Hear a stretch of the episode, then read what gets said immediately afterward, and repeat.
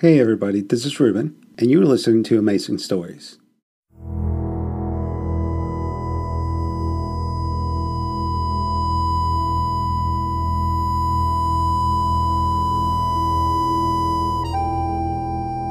It will be very difficult. You will be very exposed. But we want you to stay out in the cold just a little longer. You're going after Mundt, Alec. You're the man to nail him. It was your network in Berlin, after all, that the dreadful man annihilated. You'll know him by his eyes, very pale blue, dead, merciless. Although we hope, of course, that you'll never come face to face with the creature. So, you've lost a whole network of agents. You're on the shelf, tied to a desk. You'll be bitter, angry, and take to drink with increased enthusiasm. We're sure you can manage that. Your name will be mud. And you'll be poor. We'll cancel your pension. You'll be entirely alone. That's important, Alec. You mustn't seek shelter from anyone. There must be no one to confide in. And do remember, you're not out there to find anyone, to seek any kind of contact, no trailing of coat or dropping of spoor. You're out there to live that life. That will be your life. This will only work if they find you. And it may work. The plan does have a certain sinister elegance. It's also foul. Don't do it, Alec. Now, now, George. The ground's prepared, Alec. We did it long ago. You're the last stage in a treasure hunt. All you have to do is stay alive. We think you ought to do a little spell in prison. Nothing too serious. Assault, perhaps. Get drunk and give someone a hiding. Vicious, but not, of course, fatal. Just enough to get you a few months inside. Then, when you get out, if they make an approach, you get in touch with us. You know the drill, you know who to phone. Then take the most roundabout route you can come up with tubes, buses, trains, taxis, all the doubling back and zigzag tricks you know, all the way to Smiley's house. And you're quite, quite sure? I'm sure. My back was clear. I've told you how I got here. Even I couldn't have followed me. Where's George? Mr. Smiley declined. He let me borrow his house. Declined? He doesn't like the operation. I think it may be that he's like a surgeon who's grown tired of blood. He's content that others should operate. And he is content. He sees the necessity of what we're attempting. It is not, I assure you, a question of morality. So, they've approached. They picked me up in the park this morning. A fellow calls himself Ashe, with an E. Says we met in Berlin in 54. He had some story about owing me money, offered to write a check there and then. I told him I didn't have a bank right now. Wise move. We're meeting for lunch tomorrow. He'll bring cash. Have you met him before? Mm, not that I remember, but it was 54. A lot from back then I don't remember. How did you find prison? What a silly question. I'm sorry we couldn't provide a little extra comfort for you, but that would never have done. Of course not. Consistency. At every turn we must be consistent. It would never do to break the spell. I understand control. This is your last job, Alec. Then you can come in from the cold. And it's a profoundly important job. Out there we have a special interest, very special, and under threat. What kind of interest? Best you don't know at this stage. That all right? And you will save it for us. Save it from Mundt? Yes, indeed, Alec. You're going after the monstrous Mundt. Oh, by the by, I heard you were ill before you went inside. Uh, Just a fever. How long were you laid low? About a week? No one to be your nursemaid. Elizabeth Gold, from that strange library. You know she's in the party, don't you? Yes. Forget her. She's past. You don't want anything done to help her? Money or anything? No, I just want her left alone, kept out of this. I don't want you even to have a file on her. I want her forgotten. It wasn't so bad. I did just over two of my three months. I was all right once I made my mark. And how did you do that? Mm. I took an Irishman apart with a rake. Oh, my goodness. I can just imagine. Before that, I'd been a bit of a target. Too quiet for them. Too good on my own. After that, I was fine. Did you bring the money? Oh, I'm so sorry. Um, yeah. 20 good clean singles. That all right? Thanks. So, what now? What do you mean? What are your plans? Job, somewhere to live? I'll get a job. I'll get one in a week. I'll be all right. In Berlin, What about it? Weren't you one of the mysterious cold warriors? Sorry, not my business. I neither know nor care. I was an office boy. An odd job man for the Yanks. Just like the rest of us. Then they put me on ice, and from there to the shelf. Bastards wouldn't even give me a proper pension. The drinks come slow in this place. Alec, listen. Do you have a place to stay? I will have soon. Why not stay at my place till then? Till you're settled. Thing is, I've got onto quite a nice little racket recently, and it might be just up your street. There's someone I shall put you in touch with. Name of Peters. Stay with you. Relax. I do assure you, you're not my type. But now, why don't we summon a barouche and move on to a little place I know in Wardour Street? The drinks are top speed there. The Pussy Willow Club. Dear God. Members only. I am a member. This gentleman is my guest. Let's see your card. Of course. And you do nature study. Fascinating. Quality entertainment and the booze is cheap. That do for you? I'm all for quality. You recommend this guest? I do indeed. Then it's a quid for him. Temporary membership. I'll pay for that. Alec, really. I'll pay for myself. Now listen, chum. We want a corner table, nice and cozy, as far away from that miserable band as you've got. See that we're left alone. Don't send us any nature to study. A bottle of scotch from me, the good stuff. And whatever this member would like.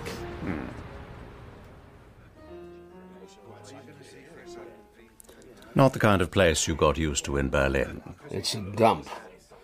And the booze isn't cheap enough. I was back in Berlin not so long ago. Uncomfortable. That's one word for it. One does wonder if the Americans can hold them. They're getting waspish. Dulles gave them a foreign policy with one hand. Now Kennedy takes it away with the other. Typical bloody Yanks. You have no great love for our colonial cousins, Alec. Do you? Let's press on. What's this uh, nice little racket you're into? Up my street? It's journalistic. Freelancing English features for the foreign press. I can't write.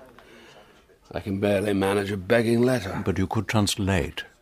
You speak German like a native. How do you know that? We met in 54, remember, in ah. Berlin. Hmm. We sell the things already translated, you see. It Makes one hell of a difference. And a man with your experience, international experience, he could be free in no time from all financial worry. The people I deal with always pay promptly. They don't fuss about awkward details. Happy to pay into foreign banks, for instance. Is he rushing his fences, do you think? Maybe he's right. You're on your uppers, just out of prison, resentment strong, and sozzled by three in the afternoon. You're an old horse. You don't need breaking in. He won't expect you to pretend he's offended your honour as an English gentleman. Therefore, do not so pretend. This is all cock. I beg your pardon. Cock. You followed me when I got out of prison from the moment I cleared the gate. You've given me money you didn't owe me. You bought me food and drink. Your membership card for this place is for someone called Murphy. How did you spot that? Because I'm good. Is that your name? No. I bet it isn't Ashe either. So don't witter on about journalism. How much? A down payment of £15,000. It's already lodged at the Banque Cantonale in Berne. And what do I have to do for this fortune? Well, you wouldn't have to do any writing. Someone else would do that. From the convincing factual information you provide. Anonymous, of course. You would also keep yourself in reserve, we might say, for a year in case follow up material is needed. That brings another 5,000. How soon do you want an answer? Now. You haven't been here long, have you? Not very. Place looks built like a stage set. Adding books by the yard. You've been good at your job again? Here. Well, well. This is good. You have done your homework. I've changed since this picture was taken. You certainly have. But it'll do. I see I'm a clerk, and I'm single. Not too far off. I also notice it's due for renewal in a couple of weeks, keeping me on a tight leash. Luggage has been taken care of, including toothbrush and razor. I suggest you use both soon. Stop right there, Sonny. You're a pansy message boy, and I fought a war and run a network. Yes, your lost Berlin network. Shut up. Don't try on the man in charge routine, not with me. I can see right through you because there's nothing there. You're empty. I bet you shed a tear for the Sharpeville massacre and moan about all these bloody darkies coming over here. Now just do your piddling little job and get me to somebody solid. Where am I going?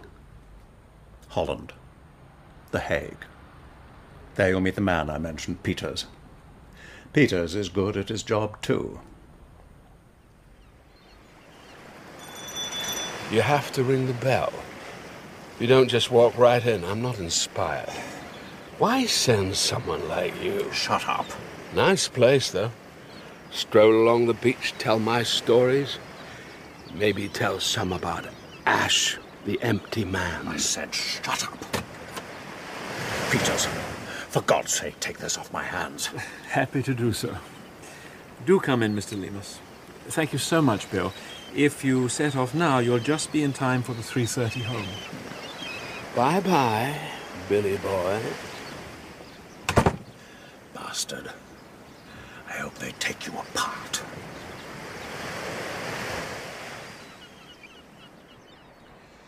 How was your journey, Mr. Leamas? Uneventful. Well, that's the way we like it, isn't it? Scotch is your drink, yes? If it's good stuff. The finest. You'll be well fed, too. We have a most efficient woman to look after us, an excellent cook. Well, that's good to know, and we'll stroll along the beach together, telling stories. I can do without the warm welcome. Are you offended, Mr. Leamas, that it was someone like Ashe who approached you? He is a shallow one, but he was on the spot, and he did meet you in Berlin. He was so shallow I didn't remember him. I've been told you're a proud man. Well, I don't know about being proud, but I'm professional. So are you, I hope. Of the most disciplined kind. Good. So let's not pretend I'm your guest. We both know what we're about. You've been told about the pay we're offering for your professionalism. Yes, the follow up questions 5,000 more if I keep myself available for a year. Well, I don't accept that. I want this all done quickly and fully in one go. Then I take my 15 grand and get clear. My people have a rough way with defected agents. And for all you and I know, they're already on to us. You could always come somewhere safer. Behind the curtain? No. We do this fast, we do it right first time, and I get clear. He's wondering, of course, what you're worth, Alec, with that professional gambler's eye of his. What will break you, what attract you or frighten you? Above all, he wonders what you know, what hand you hold. Will you keep your best card till the end and sell it dear? I rather think he'll decide not. You're too much off balance, too at odds with yourself to try a bluff. You are a man who knew one life, one confession, and has betrayed them both. There is that pride of yours, of course.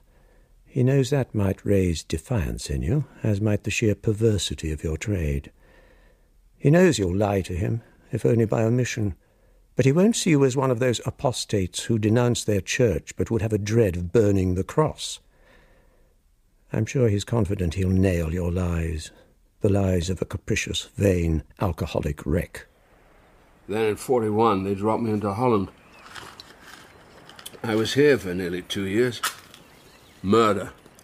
We lost agents quicker than we could find them. Bloody murder. This is a wicked place for our kind of work. No real rough country, no nowhere truly out of the way. You've been on the run yourself, Peters. Have I? When you light a cigarette, you make sure the maker's name is away from you, so it burns first. A clue got rid of. They taught us that trick too. Well observed. And after Holland? I had a go at Norway. Picnic compared to this place. In 45, they paid me off. And for about three years, I drifted. Job to job, London to Bristol, back here for a while, Scotland, back to London. Like I was on the run again. Slowly. Going nowhere.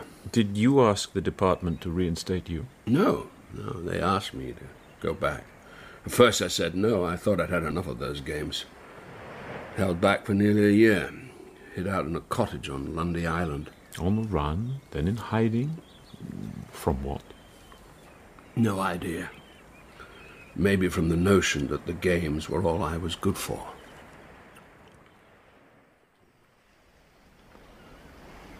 It's a lovely, secluded beach, is it not? Would you like, in fact, to take a stroll out there? We've been at this a while now, and I haven't mentioned one name. And you haven't asked for any. Oh, I'm sure we'll be bringing up many names. The training school you attended near Oxford in 1940, it was run by Steed Asprey and an Oxford don called Fielding. Is that right? When you went back into service in 49, your immediate colleagues were Peter Guillam, Brian Gray, Brian de Grey. and of course George Smiley. Something of a legend, Mr. Smiley, is he not? He used to be. He's getting old. I don't think he has a stomach for it anymore. Well, when he began, he was fighting fascism. Perhaps he can't see his enemy quite so clearly now. He used to say we were fighting for the survival of the reasonable man.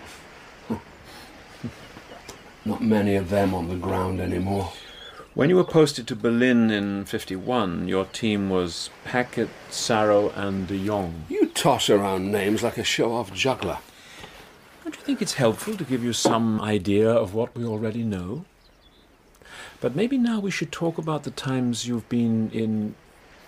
Well, we mustn't say disgrace. in the doldrums. Is that the phrase?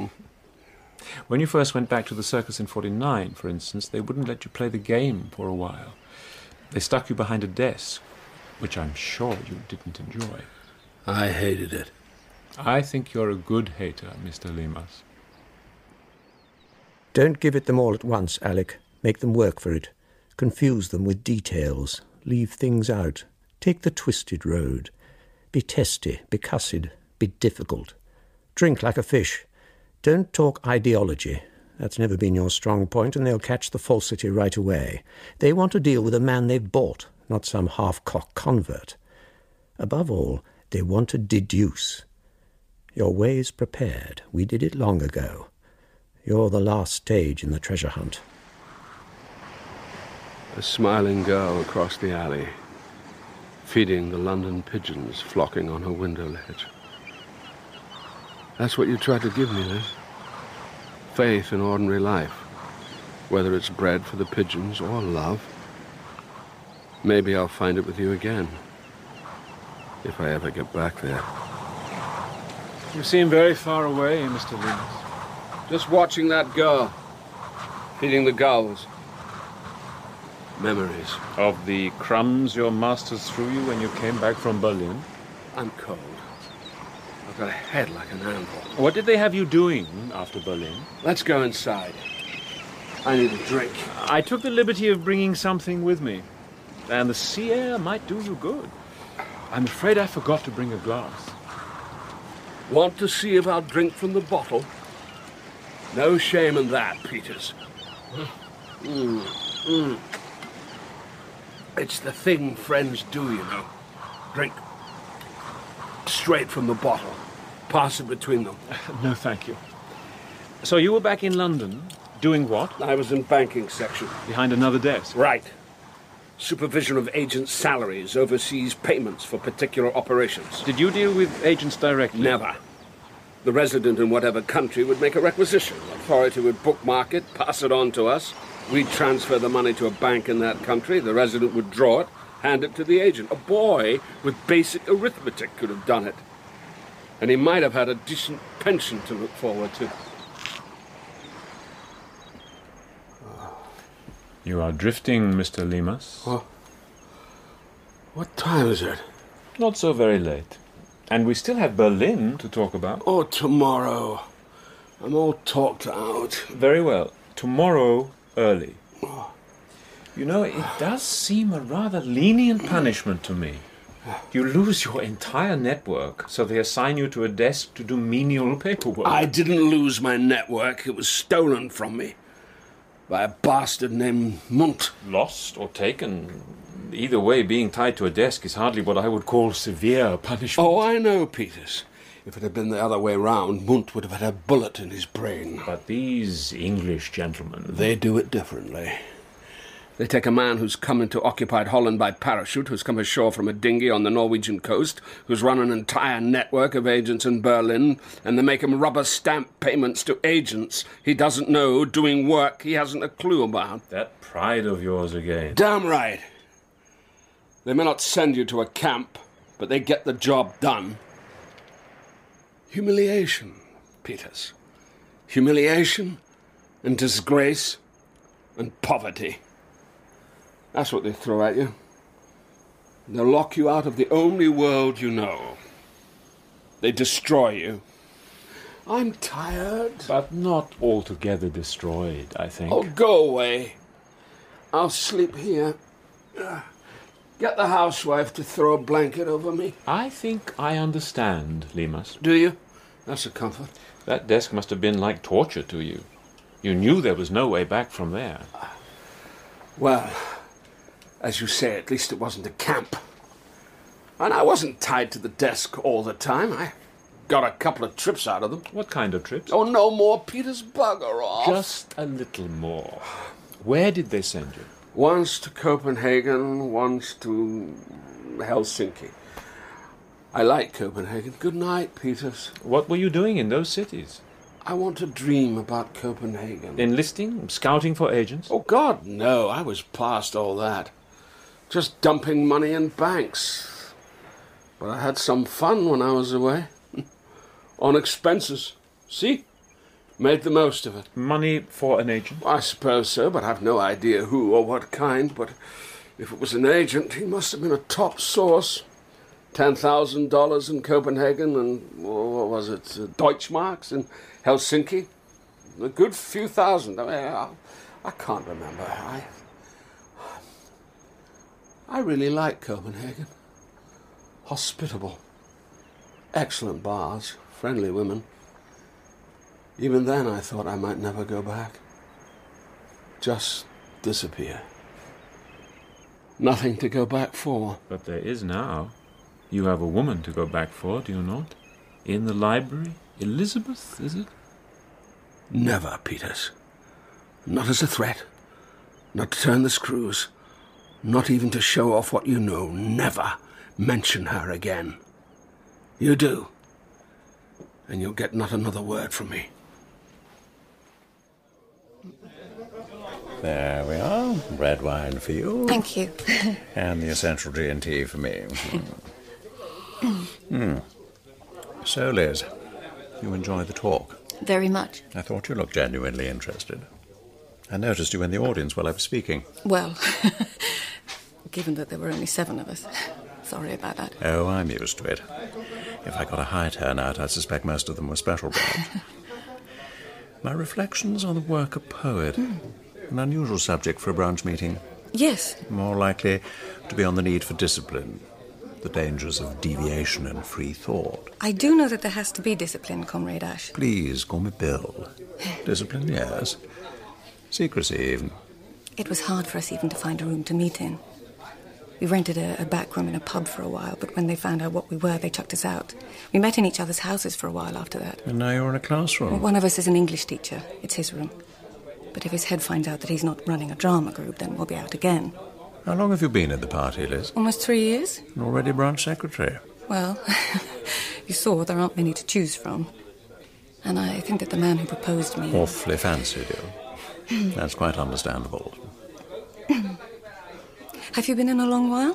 I read the manifesto when I was 15, when other boys were falling for Keats. Not that I don't adore Keats. Is seven your total membership? Oh. One's down with the flu.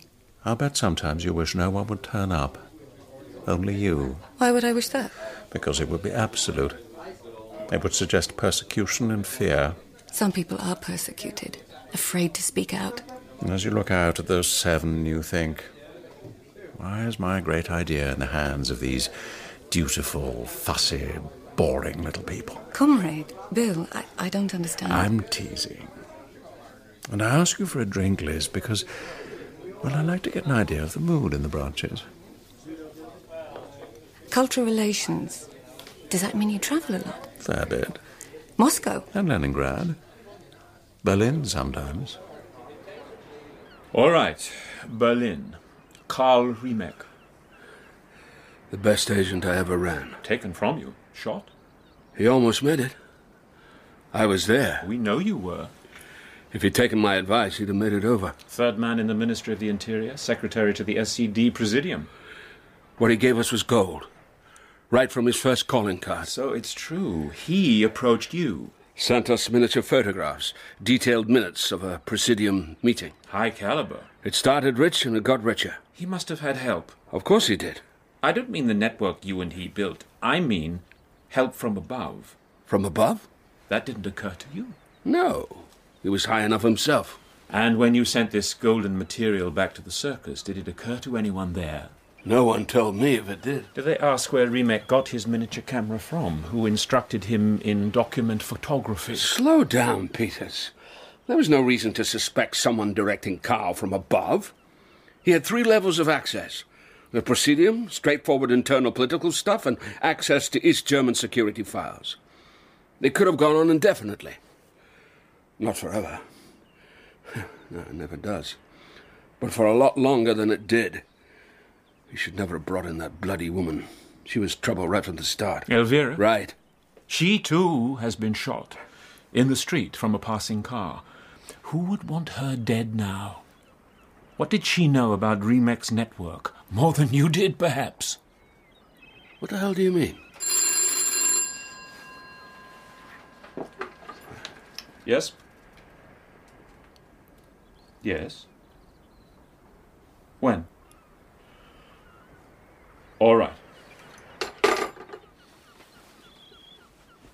What? You are a wanted man. Wanted? By the police in England. They're watching ports, air, and sea. Wanted? What for? Officially for failing to report to a police station within the statutory period after release from prison. Unofficially, your face is all over the London papers. I would guess, Leamas, that very soon every country in Western Europe will be after you. You must let us take care of you.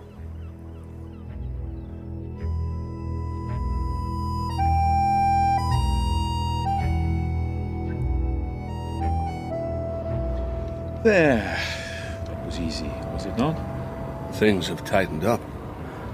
More wire. Observation towers. But here we are.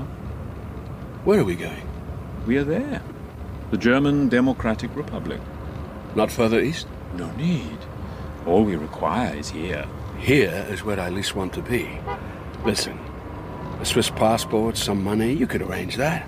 I could fend for myself. I don't have much more to tell you anyway. You saw the London papers at Tempelhof, your glum face. They're really after you. And there's someone here eager to talk with you. After that, we'll see what we can do. Who's eager? Not Mundt. Interrogation is not Mundt's line, not his talent. No. Murder is. With a sideline and torture. You'll be meeting a man named Fiedler.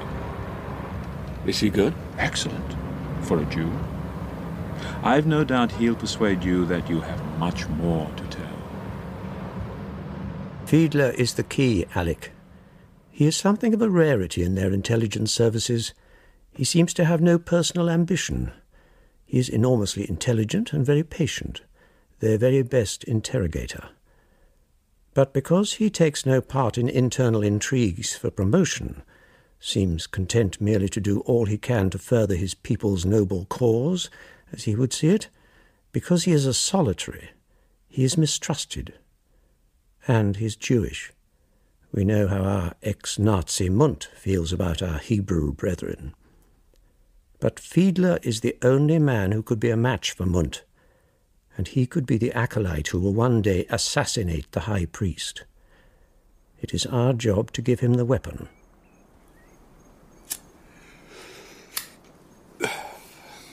Where are we?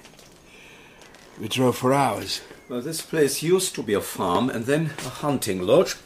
But now it is ours, uh, what your people, I think, call a safe house. I won't feel safe till I'm out of your little vicious pretender of a country. Well, the countryside is very beautiful. And maybe in the morning we'll take a walk. But for now, I suggest you eat your supper and go to bed. Uh, there is black bread, sausage, green salad, uh, basic but nourishing, and um, whiskey too, of course. A nightcap? Hmm? Here. You're not thirsty? How did my people know you'd picked me up? I really have no idea. I do. You told them. No, we did not. You blew my cover and put me on the run, so I had no choice but to let Peters bring me here. You knew I'd never come otherwise. To this rotten little half country of yours, your fifth rate dictatorship with its squalid little service that lets madmen like Mundt rise to the top. You really should have that drink and go to bed, Mr. Leamas. You're distraught. We'll begin early. Begin? It's already over. Mm. I've told Peters all I know. Well, maybe you've told us all you're conscious of knowing. Oh, go to hell. You have told us about Karl Riemeck, and we knew about Riemeck, and anyway, he's dead. You have told us the dispositions of your Berlin organization, but uh, it's already been obliterated. Good background, fascinating reading here and there, good collateral, but uh, not, if I may be crude, fifteen thousand pounds worth of intelligence. Your people made the running, Fiedler. You named the price. Don't blame me if I'm a disappointment to you. Oh, I'm not disappointed. I'm greatly interested. In what? Ten thousand dollars uh, to a bank in uh, Copenhagen, and what was it to Helsinki? A good few thousand Deutschmarks. Well, there you are again. All I was in that was the delivery boy. I was on the shelf, used up, on the way out. And so they got me to drop money here and there. I was one link in a chain I knew next to nothing about. Disappointed now? Do you remember how many Deutschmarks? Thirty, forty thousand, something like that. And both payments were part of the same operation? It looked that way. Because they shared a file, a name. What was the name? I don't remember Christ, Fiedler. I didn't care. I was on my way out, and I wanted out. I've got nothing for you on that. No names, no idea what the target was. Rolling Stone. Oh, that was the file name, the operation name? I think so. Well, you see, Mr. Leamas, you are already becoming conscious of things you'd forgotten that you knew. I'm conscious of this. I did not know what Rolling Stone was all about. You're an operator, not an evaluator. You leave that to me. We begin early.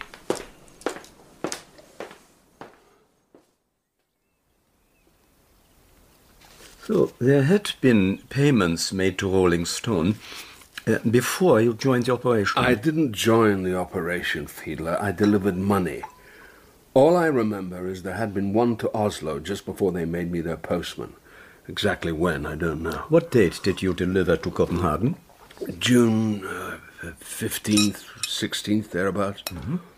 I mean, listen, I can maybe give you a few dates and details. Yes, do that. When did you deliver to Helsinki? At the end of September. Which bank? National Bank of Finland. And in Copenhagen? Royal Scandinavian. Payments into a foreign bank to be drawn by a source. Would your resident in that country not normally take care of that? Yes. So, why, for Rolling Stone, sent out a postman from London? Yes, well, one of the secretaries put me wise to that. Seems Control was anxious that the resident might be recognized at the bank. No one would know me. Control? Are you saying Control himself was running this? Well, he certainly took an interest. It was a lot of money. It must have been a valuable source, but I really don't know because I never got a sniff of the material. Who was authorized to draw the money? Oh, for heaven's sake, cover names, men I never met ages ago. Try, try to remember. Uh, in Copenhagen, uh, Karlsdorf, I think in Helsinki. Uh, it was a doctor, something uh, or Fleichman. What bloody use are two cover names? Names probably used for one task and nothing else. They are both German names. Oh, not that again. Peters got himself convinced there was someone above Riemeck. There wasn't Fiedler. I ran the Berlin setup for years. Karl Riemeck was far and away the best East German source we had. If there had been another, and judging by the money, it would have been someone big, I would have known. Whoever Rolling Stone was, he didn't operate here. It would have been impossible not without me knowing. Impossible. Mm-hmm. You haven't once looked out of this window, Leamas. It is very beautiful.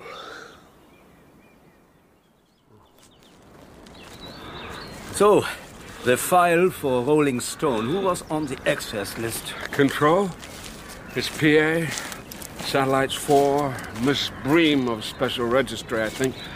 That's all. Yes, and you? And me.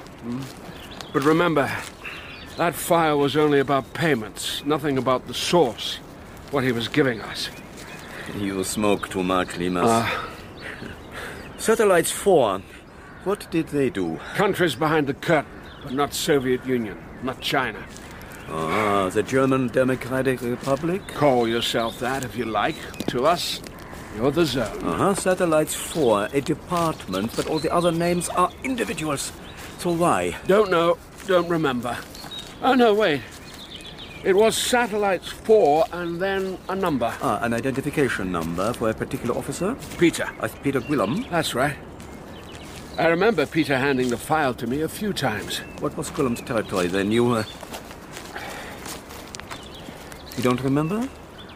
Might it have been the zone? Oh, he ran a kind of backwater section here. Economic research. With decent enough cover to be at least partially involved in running an agent. There was no agent in East Germany higher than Karl Riemeck. Mm, yes, or you would have known. Yeah. Mm. So, look around you. Is that not magnificent? Very pretty. You'd better sit down before your legs or your lungs give out. Uh, I will. And have a fag. mm. You know, at this time of year up here, it is sublime.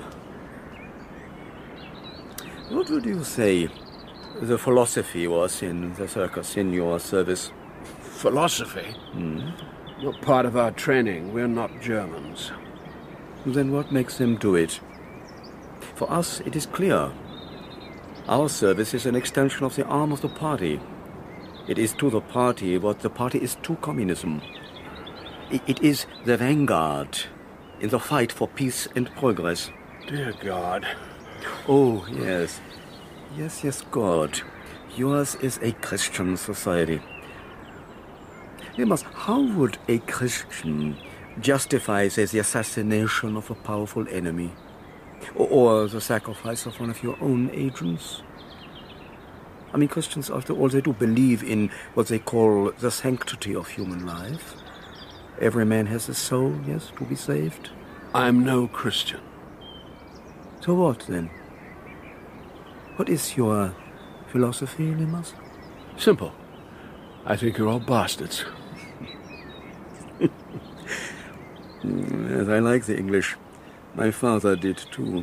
He was very fond of the English. Jolly bloody decent of you to say so, old boy. This, this money that you placed in the banks for Rolling Stone, do you, do you know when or if it was drawn? No, I don't know, and I never much cared. You've got this all wrong. You've got me all wrong.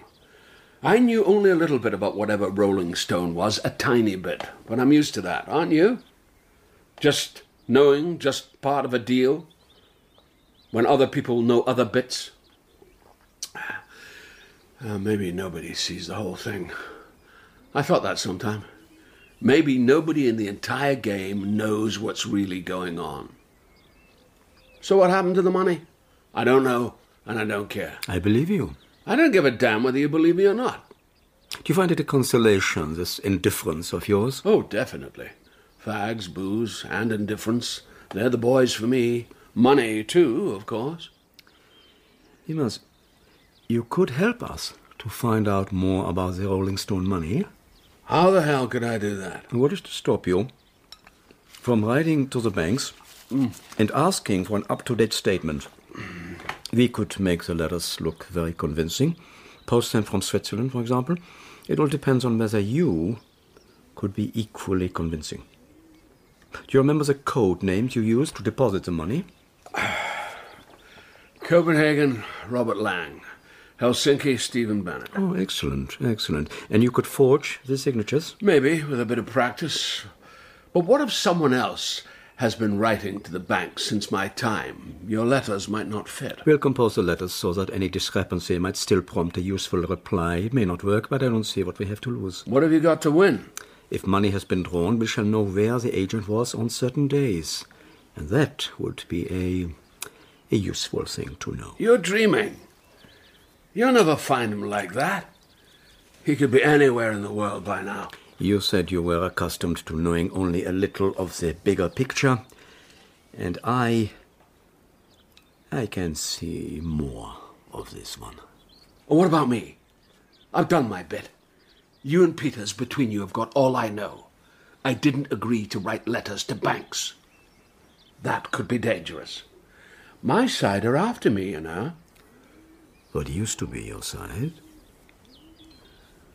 You are safe here, Leamas. How long are you planning to keep me here? The profession of defector demands great patience. How long? I give you my word that as soon as I possibly can, I will answer that question. I could lie to you, Leamas, could I not? I could say a fortnight more, a month, but I don't lie. And Leamas, if things are as I think they are in the bigger picture, you will need a friend. And that friend will be me. Friend? All right. I'll play. But if you're stringing me along, somehow, sometime, I'll break your friendly German neck. Very good, old boy. Very good. He is sleepwalking into the net we have spread for him. But remember, constancy. An agent is not like an actor or a confidence trickster. They can walk away from their roles when that night's performance is over. An agent can enjoy no such relief. He must protect himself not only from without, but from within, against the most natural of impulses. Under all circumstances, he must withhold himself from anyone with whom he might be tempted to be at ease.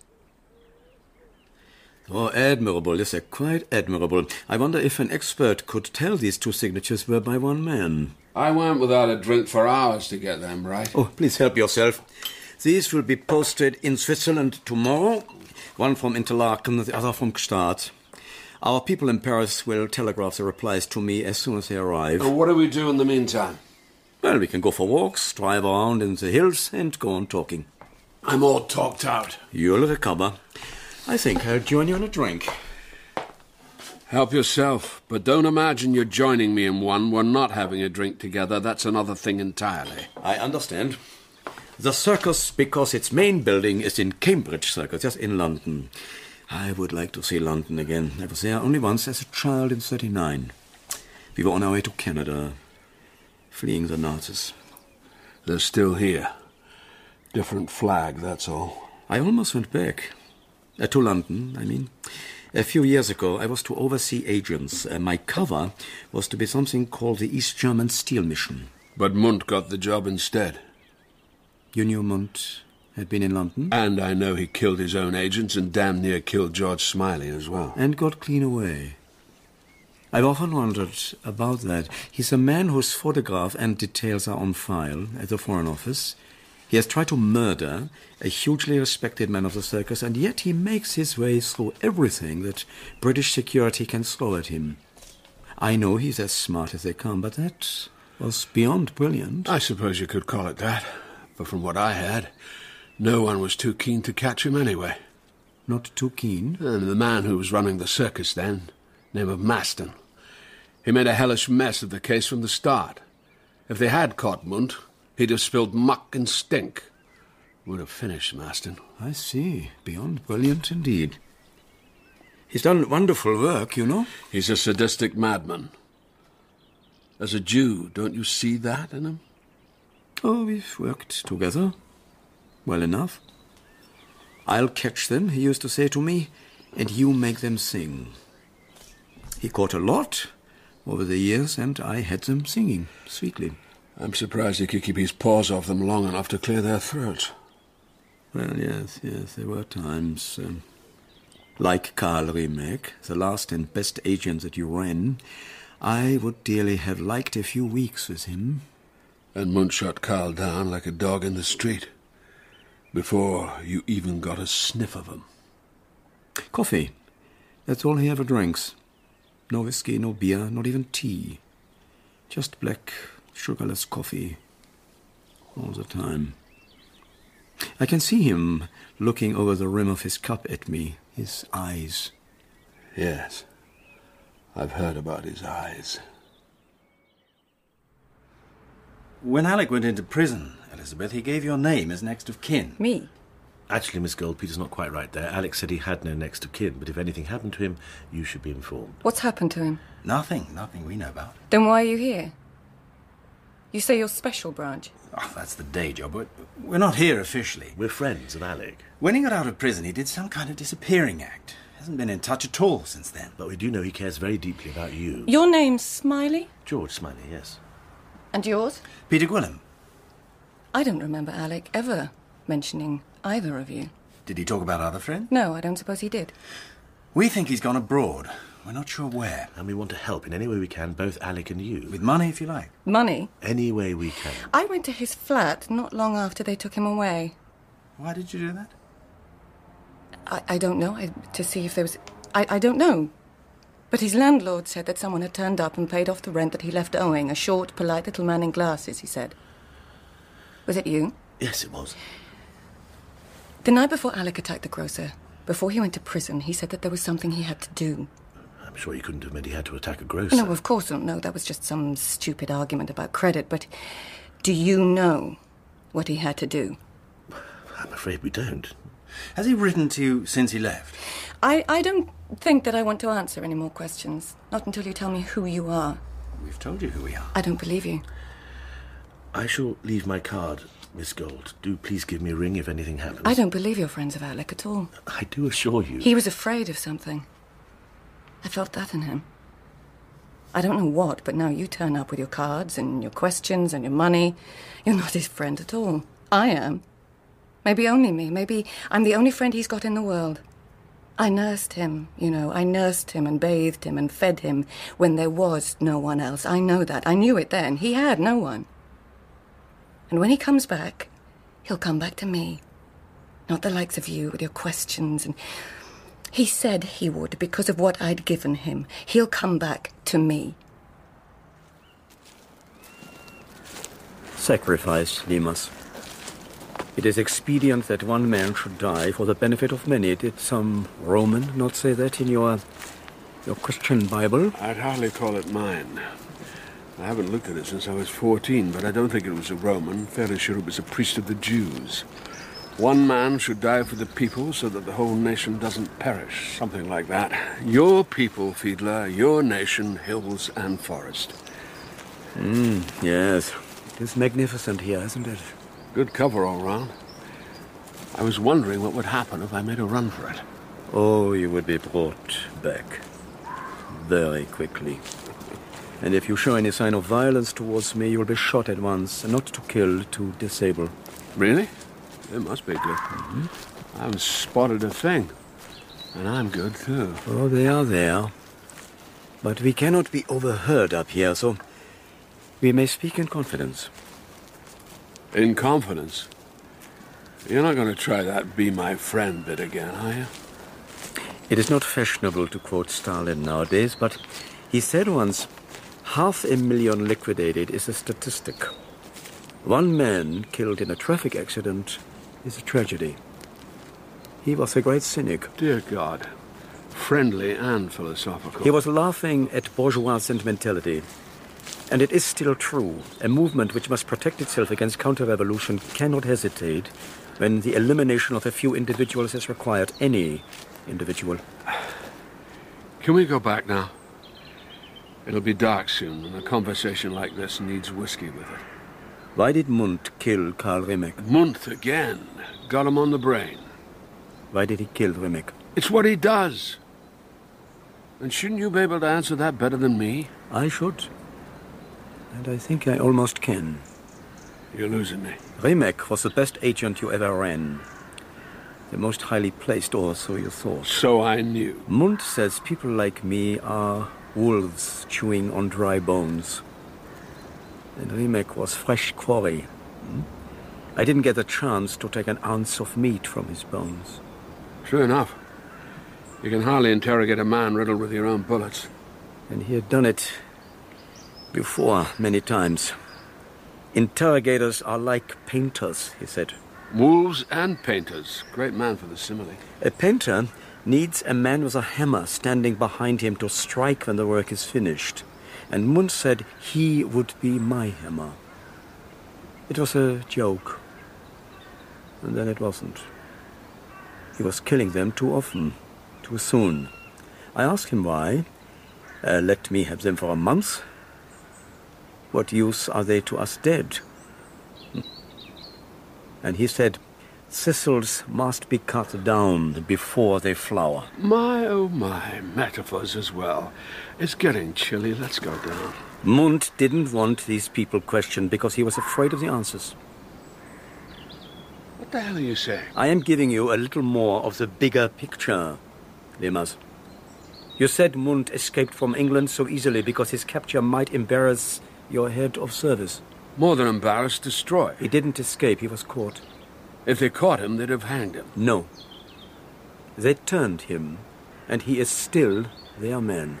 You're insane. Becoming their man was the price he paid for his freedom. Insane. I am convinced of it, and you helped to convince me. You're trying to tell me the circus has been running the deputy head of the East German Secret Service for years? I've told you before it couldn't happen, not without Berlin Station knowing about it, and I was Berlin Station. Fiedler, if Mundt finds out you're even thinking something like this, you're dead. I mean, you may want his job. I do not want his job. I want him brought down. He is my enemy, the enemy of the people.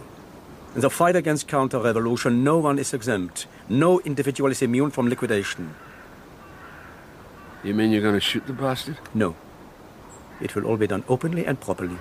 It isn't true, Fiedler. It can't be. How many times do I have to tell you? I have been accumulating evidence for the last three years, piece by piece. Your piece has been most helpful. I haven't given you any bloody evidence.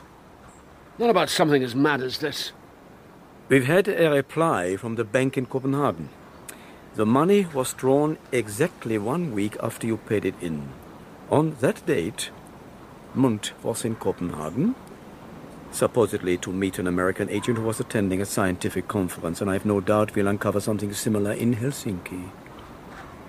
So when you carried money to foreign banks, Leamas, you were paying Mundt his wages. You're right, it's dark soon. So let's go back now. A couple of dates, a couple of cities he'd every reason to be in. You'll need a damn sight more than that. I have more. You're a dead man. My interim report has already been sent to every member of the Presidium. Except Mundt, I'm sure. We have company. Comrade Fiedler, Who are you? we are from Berlin, sir. We have news for you. You go inside. I'll talk to them. I don't like the look of this. Nor do I, but I am armed. You are? I always am when alone with you. Go inside.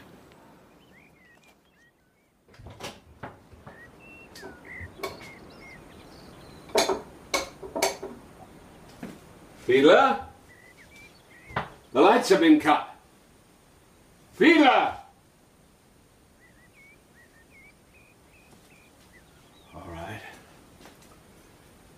So who's come calling? Speak up.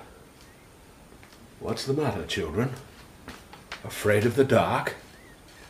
Come on, you windy boys. Stand still. Do not move.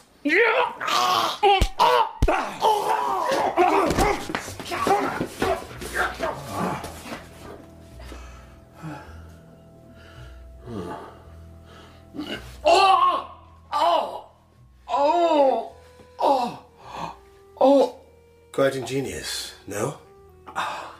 It is knotted in such a way that any attempt to ease yourself results only in more agony. Quite ingenious. You killed one of my men. Do you hear me? Do you know who I am? If what we have in mind goes well, you never should meet him. Let's hope not. Well, do you? You'll know him by his eyes. Very pale blue. Merciless. Answer me. Your Mundt.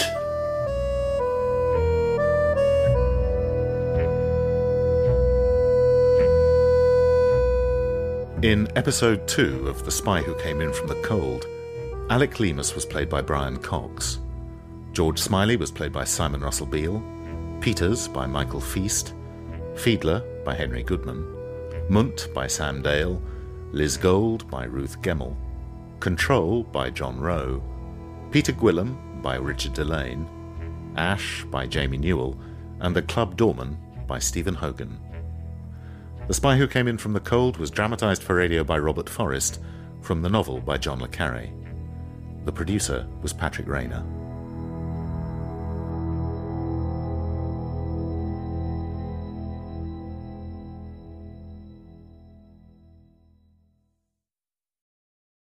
Thank you for listening, and don't forget to join us tomorrow for yet another amazing story.